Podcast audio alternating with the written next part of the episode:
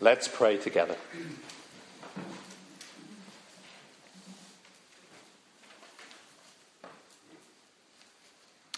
His wounds have paid my ransom. Lord God, as we come thinking upon your word this evening, we ask that the power of the cross, that all that you have done for us would touch our hearts and lives afresh tonight, and that we would hear your voice. Small and still, perhaps, or loud and clear, but we would hear your voice. Tell us that his wounds have paid our ransom. Amen. So, how are you tonight? I'm fine. It's not what you say. You say, I'm fine. I ask you, How are you? And you reply without even thinking, I'm fine. How often do we say those words any given week? I'm fine. How often do we put on a smile? And how often underneath it we're not smiling? How often is the I'm fine simply a mask, covering over what is going on deeper within? Sometimes there are no smiles. In our passage this evening, Abraham, the friend of God, the man who had waited and waited and waited some more for God to grant him, to bring to him what he had promised a son. Finally, had the joy of receiving, the joy of receiving Isaac, the son whose very name means laughter Things were, things were good. Finally, things were good.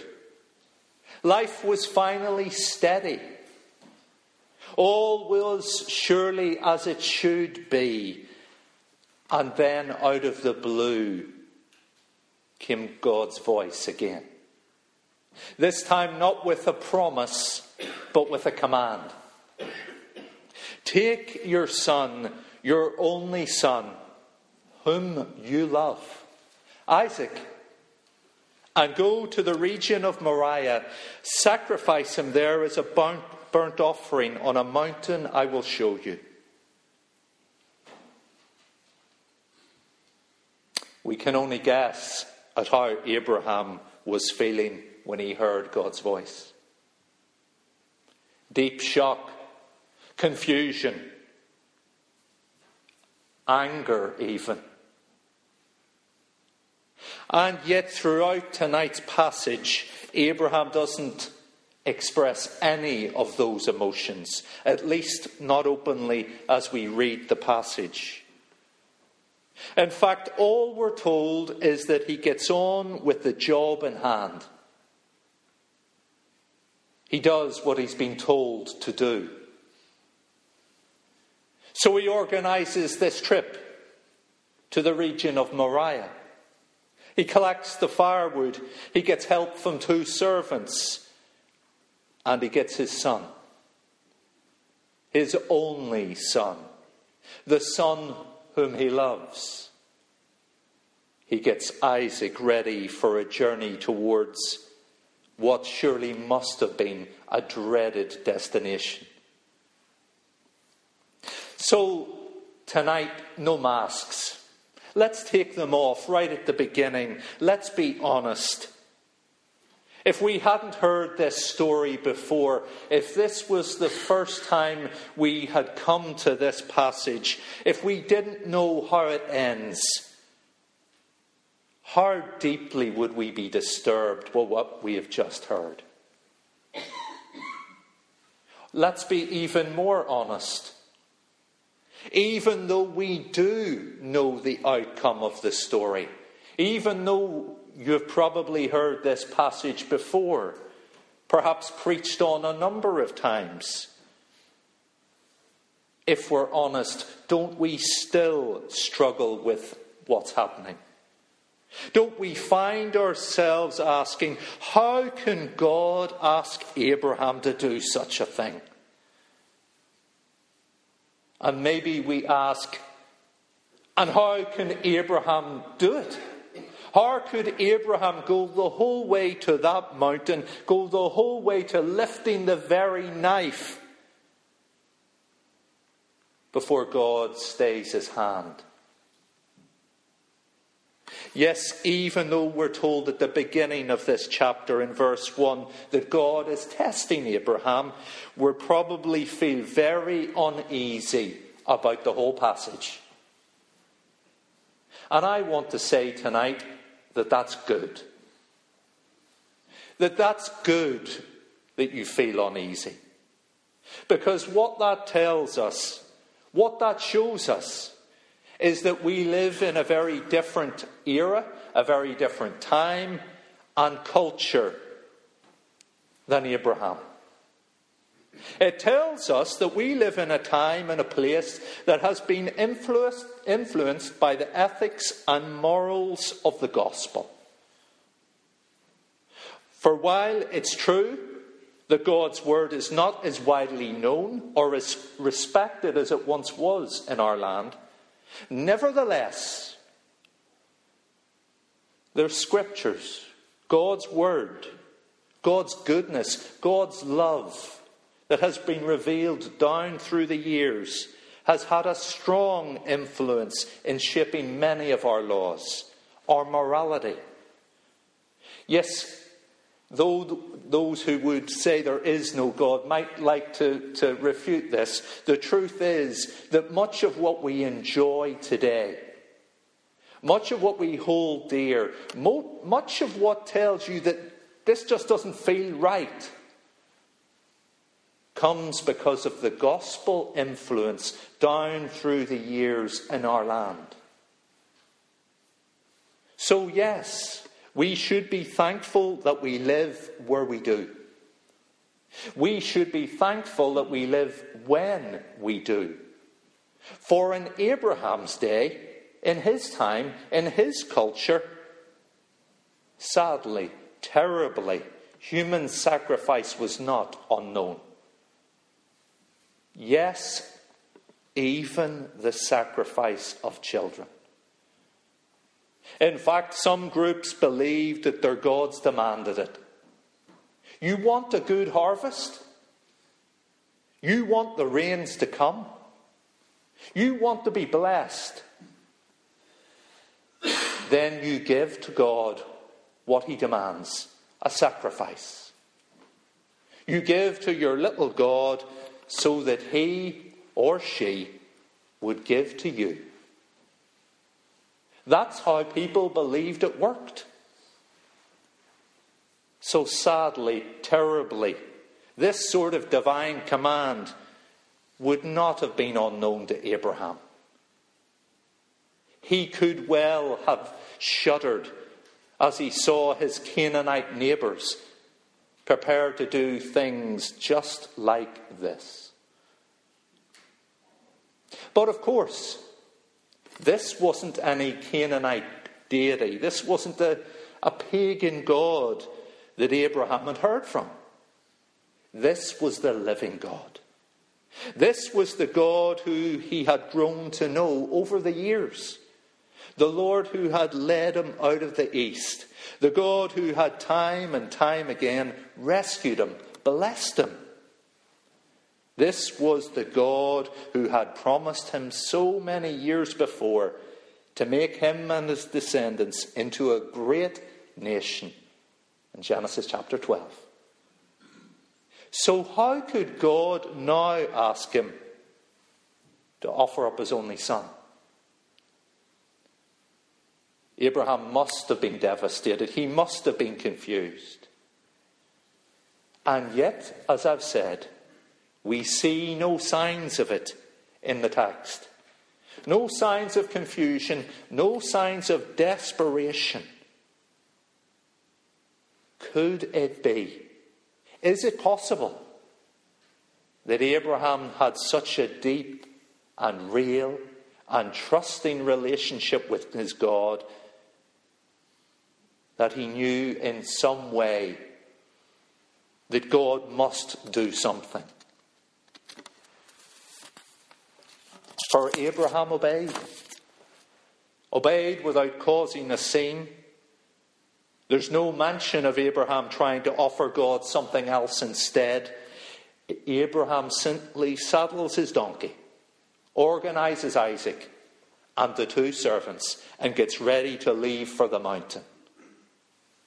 The mountain that God specifically had directed him to. Did Abraham realize this was a test? Perhaps. Perhaps not. But what is sure that Abraham was going to trust? He was going to obey.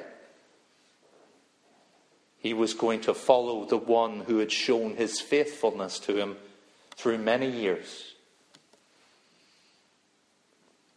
Over the past few weeks, uh, some of us have been coming along to the Life Explored course.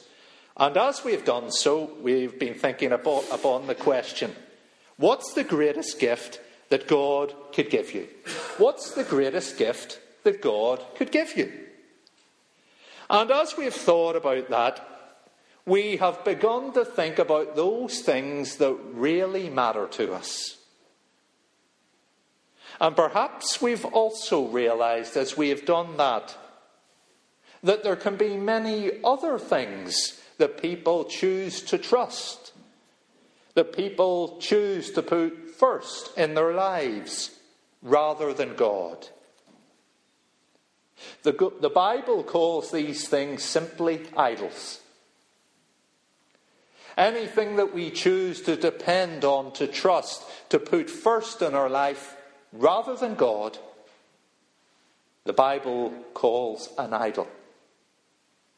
Now, some of these idols we've learnt are very obviously damaging, dangerous, deceitful. No one would, would ever think about drugs or perhaps hoarding wealth. Those are things that we naturally think, oh, yes, what a terrible idol to be caught in something like that greed, drugs, alcohol, something that's ruining our lives. But what I have uh, grown to see and reflected on over the last weeks is how many, if not most, of the idols that separate people from God aren't really bad at all. They're actually positive. They're good things. The problem is that these good things, these positive things, can be put up in a pedestal in a place where they were never meant to be. The problem is that many people look for these things to fulfill them, to satisfy them in ways they were never meant to really do, and they can never live up to. Good things, but things out of place. Like work, like our culture. Dare I say it, even our church. And yes, perhaps even our families. Good gifts from God, but none of them are meant to sit first in our lives in God's place. None of them, no matter how good they are, were given and meant to eternally, enduringly satisfy us. Abraham and Sarah had been given the most precious, a wonderful gift, the precious gift of a son, Isaac. But here now, God was testing Abraham Was God saying, Who do you love more? Is it me or is it Isaac? Or perhaps in a deeper sense, the test was, was even more complex than that. Perhaps Isaac represents all of God's blessings, for Isaac was indeed the son of promise. He was the one whom Abraham trusted and believed, through which all his descendants would flow. God's promises would come through Isaac. So, was God saying to Abraham, Do you really love me, or do you only love my blessings? This evening, is God saying to any of us, I have good gifts for you, blessings here on earth, families, our church, blessings in work, blessings in relationships. And I have a, an eternal blessing waiting for you. I have a home in heaven waiting you. But don't think that's what it's all about. Don't think it's just about what I want to give you. Because I want to know you and love you, and I want you to know and love me. Tonight, God doesn't just want to give us things like a ticket to heaven, but God is looking for a real and lasting relationship with us. He wants us to draw close to Him, not just for today, but for eternity. Because God wants us all, like Abraham, to learn day in and day out what it is to know Him and love Him more even when we don't really understand what is going on. In verse 4, we hear how after three days, a number, of course, which should stir our minds and make us begin to think of a later Saviour. Abraham finally sees Mount Moriah in the distance, and he tells his servants to remain there. For he and Isaac will worship, and then we will come back to you. When we read these words, do we stop and wonder was Abraham just trying to cover things over? Was he keeping Isaac in the dark? But when we look at what Abraham had already come through, what God had already led him through, we begin to realize that Abraham had a history with God. He had learnt that God could bring life where there was no life. Abraham had seen Sarah even though she was well, well, well beyond childbearing age. He had seen her bear a child the very child that he had with him now. So we begin to consider what Abraham meant when he said, We will come back to you. The writer to the Hebrews tells us, By faith, Abraham, when God tested him, offered Isaac as a sacrifice. He who had embraced the promises was about to sacrifice his one and only son even though God had said to him, It is through Isaac that your offspring will be, rest, will be reckoned, Abraham reasoned that God could even raise the dead. Hebrews 1 17 to 19. As painful and as difficult and as amazing as all this may sound to us, the scriptures point to the fact that Abraham trusted God so much that even though he didn't understand it, that even though he was confused, that even though his emotions must have been a roller coaster, that he had come to believe that God would see him through. And so he obeyed. As a family, we have over the last while, as the children get a bit older, got into playing board games together. Uh, one of our favourites at the moment is Monopoly. I don't know how many of you have uh, got the Monopoly board out recently, or how many memories you have of getting the Monopoly board out in the past. Uh, but if there's ever a game that raises tension, ever a game that brings out the killer instinct, even in those who are, are usually peaceable and kind of easygoing, it's Monopoly. Because after all of those properties have been purchased, after a few times round the board, that's when the rubber hits the road, isn't it? That's when people begin to look at each other and begin to look at what they've got and they begin to work out in their heads what deals can be done. They begin to say those, those words What will you give me for old Kent Road? They begin to look and say, I'll swap you the gasworks and the electricity company for whatever it is. All the time, in the back of our minds, and certainly in our family anyway, we're all looking for a little edge, aren't we? We're all thinking, I just get a little bit more than they'll get out of this deal. They'll get something, I'll get something plus a little bit more. When it comes to monopoly, and maybe when it comes to life,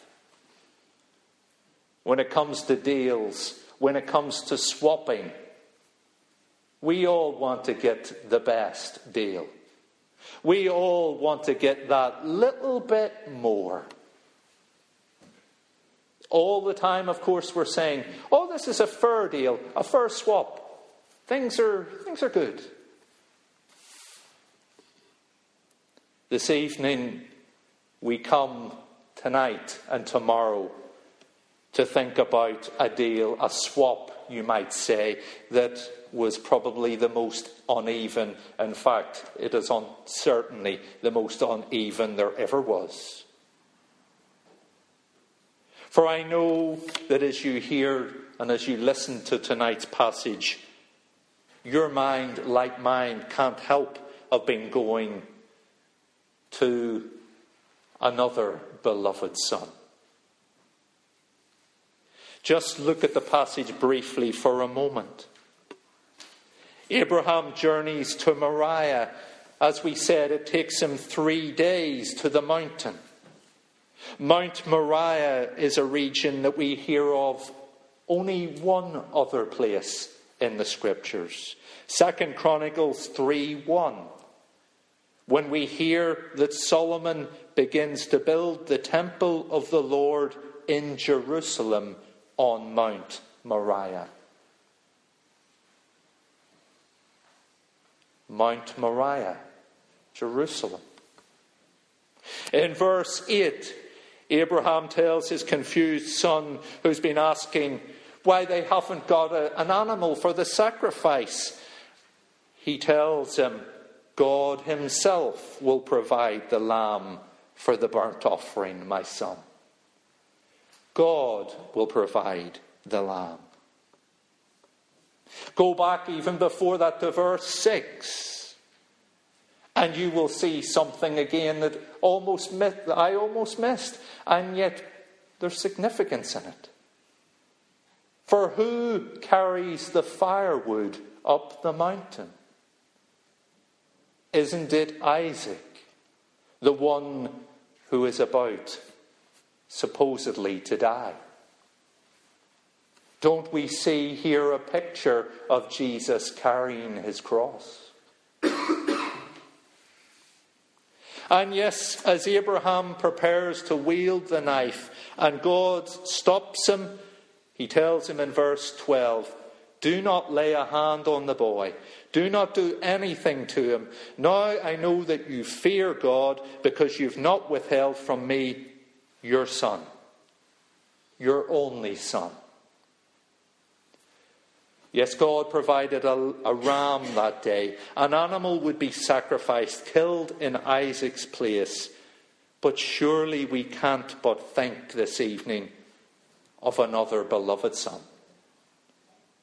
Our minds hear those powerful, well known, the most famous words in Scripture this evening. For God so loved the world that he gave his one and only Son, that whoever believes in him shall not perish, but have eternal life. Yes, tonight, as we think about Abraham on that mountain, struggling with what he was being asked to do, but trusting that God would provide. We get, begin to think about tomorrow and a hill, a hill that may well, probably, was within eyesight of the place where Abraham stood. And we consider another father who watched on in pain as this time there would be no last minute reprieve. The beloved only Son had to truly die. Friends, the truth is, with our masks off, that we all face trials on this earth. There are difficult, sometimes very difficult days. There are people who face heart wrenching situations. There are times when nothing seems to make sense, and perhaps we, like Abraham, we're just left wondering, what is God doing? Perhaps we're even left saying, God, that is not fair. If that's how we feel tonight, then know that God understands. For what happened on the hill of Calvary was not fair. It was not just. It was just love. Love shown supremely. Love shown completely. Love offered to us. As we come now shortly to approach and celebrate the depth of God's love for us as we approach His table. Let us really and truly, personally, know God's love ourselves. Let's pray.